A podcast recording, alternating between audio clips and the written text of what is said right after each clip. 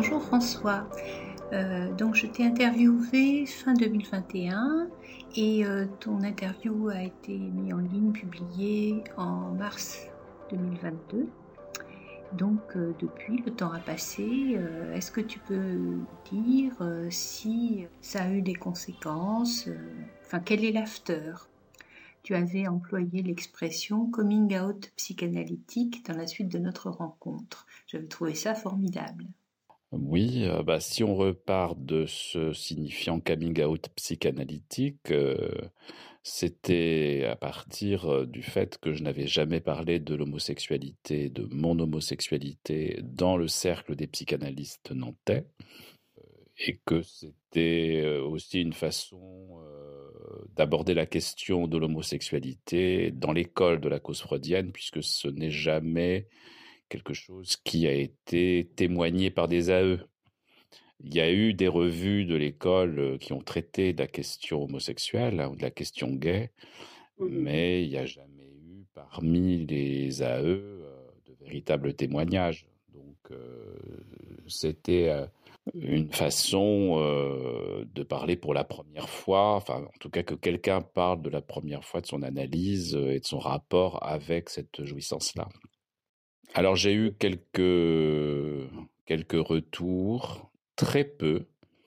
Euh, ça se compte sur les doigts d'une main euh, de personnes qui sont extérieures à la communauté analytique de Nantes et qui m'ont remercié pour euh, la clarté de mon témoignage et la formulation de la problématique liée à, à cette homosexualité. Je trouve que c'est encore un sujet silencieux.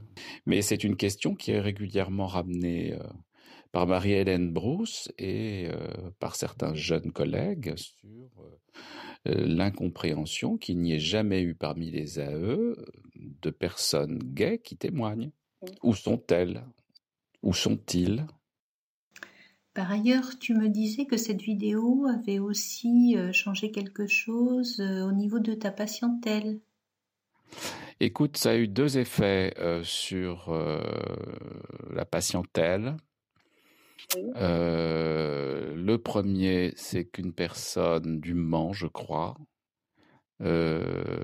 ou à côté une autre ville, je te l'avais dit, dès le lendemain de la publication sur YouTube, cette personne m'a contacté par Messenger pour me demander une analyse. et donc, ça, c'est vraiment euh, l'effet du bien dire, euh, sans doute, et quelque chose aussi qui concerne le rapport à la norme. Oui.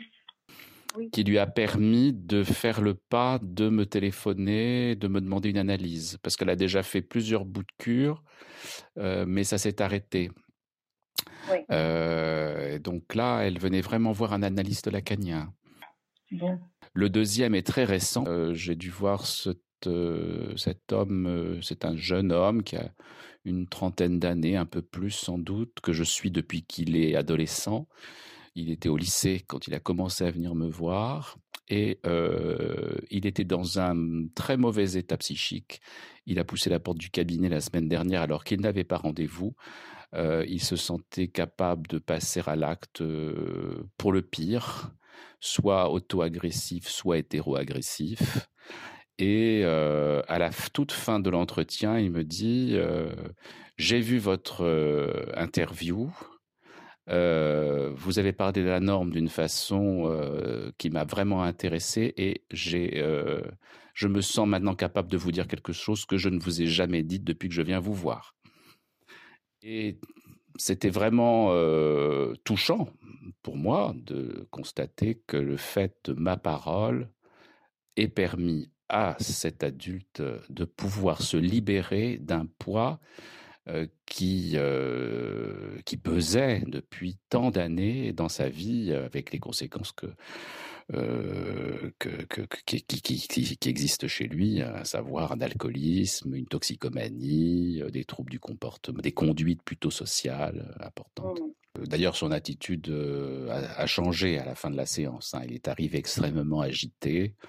Euh, avec une demande d'hospitalisation pour être mis à l'abri. Et euh, après m'avoir révélé ça, tout, tout, tout s'est, reposé. Il est ressorti apaisé. Euh, la demande d'hospitalisation était toujours euh, bien, bien réelle. Hein, et le fait que j'accède à sa demande a peut-être participé aussi à ce qu'il soit plus tranquille et calme. Mais c'est surtout l'effet d'avoir révélé ça.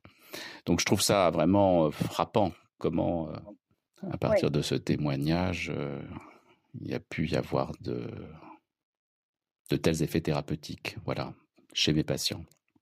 Chez un patient en tout cas. C'est vrai, il y a d'autres patients qui l'ont vu, qui étaient très, très touchés aussi, euh, qui étaient contents d'être en analyse avec moi, du coup, tu vois. Oui, oui, oui. Ça les a confortés dans le travail thérapeutique, analytique, engagé avec moi. Donc ça compte?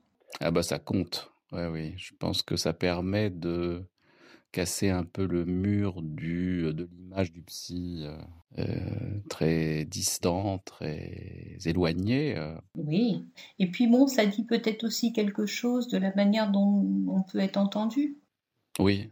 Enfin, dans ta vidéo, par exemple, c'est très, je vois, enfin, le, tournant que tu marques sur la manière que tu as d'écouter les personnes qui viennent te voir, c'est très net, ça. Hein, comment finalement l'écoute se modifie du fait d'une expérience analytique. Oui, tout à fait. Eh bien, arrêtons-nous là sur cette question de l'écoute.